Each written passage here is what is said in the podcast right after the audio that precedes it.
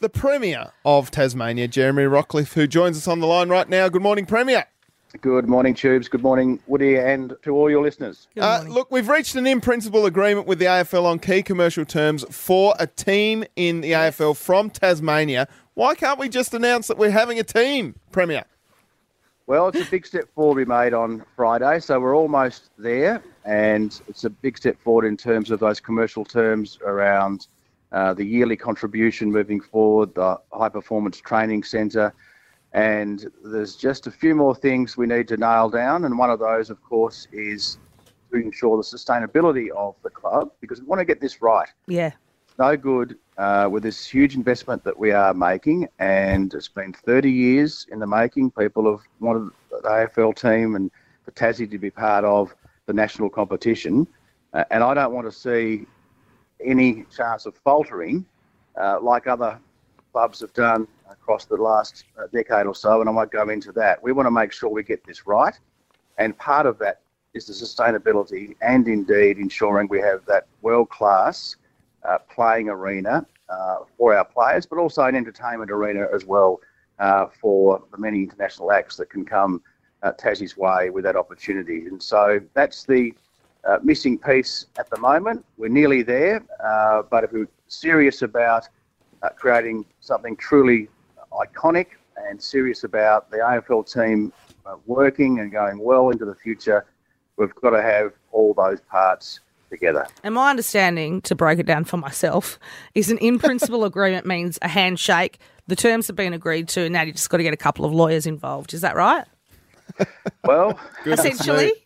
Goodness No, me. but There'll a Essentially. binding agreement. In, yeah, we're agreeing on most of the terms. Yeah. We're agreeing on the direction. Yes. Uh, we agree on the need for that arts, entertainment, and cultural precinct and the stadium, and uh, those key terms in terms of the investment we're putting in as well. So it's uh, it's just about there. And Yeah. So yes, of course, we'll have the legal representatives and all those uh, sorts of matters, but it's a, it's a huge step forward. Absolutely. And one that we've been waiting for uh, for decades, and it'll be fantastic for all of Tasmania. And when people uh, see the investment that the AFL will put in in terms of rural and regional uh, footy and all those sorts of things, um, it'll be great for all those clubs across Tasmania as well.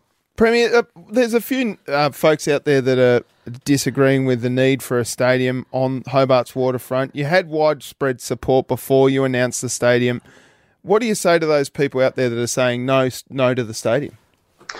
Well, what I say is that we've got Macquarie Point there, and Macquarie Point is area that is way underutilised. Um, it's a wasteland now, virtually, uh, and so why wouldn't we put something truly iconic uh, there? Convention, arts, entertainment precincts, including a stadium, of course, uh, right on the waterfront, uh, where the ferry network from the Eastern Shore uh, can park alongside it, where we can have open up that tr- transport corridor from the northern suburbs of Hobart, Hobart so accessibility for uh, everyone across Hobart merging into the city. We'll have a stadium that is literally six or seven minutes walk from uh, the CBD or indeed Salamanca Place.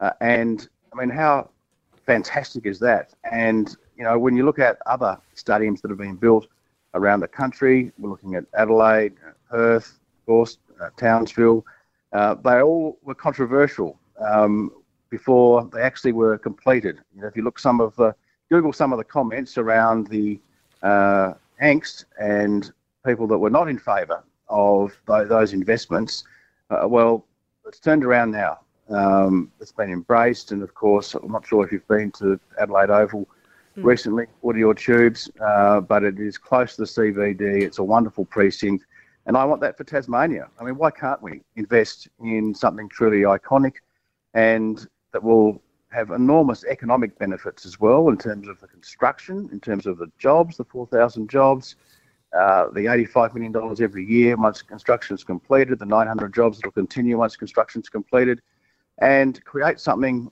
truly iconic on the waterfront for uh, Tasmania that will have AFL content, other sporting codes, no doubt, but also the ability to attract international acts. So we don't have to go on a plane and see uh, Robbie Williams or Coldplay or whoever your favourite uh, band is. You know, we can do it right here uh, in Tasmania. And I just say to people, here's an opportunity. We've got the spot on the waterfront, which is not being utilised now, a greenfield site virtually, and we've got the investment and the opportunity with the AFL team in terms of, you know, the prime mover uh, for that.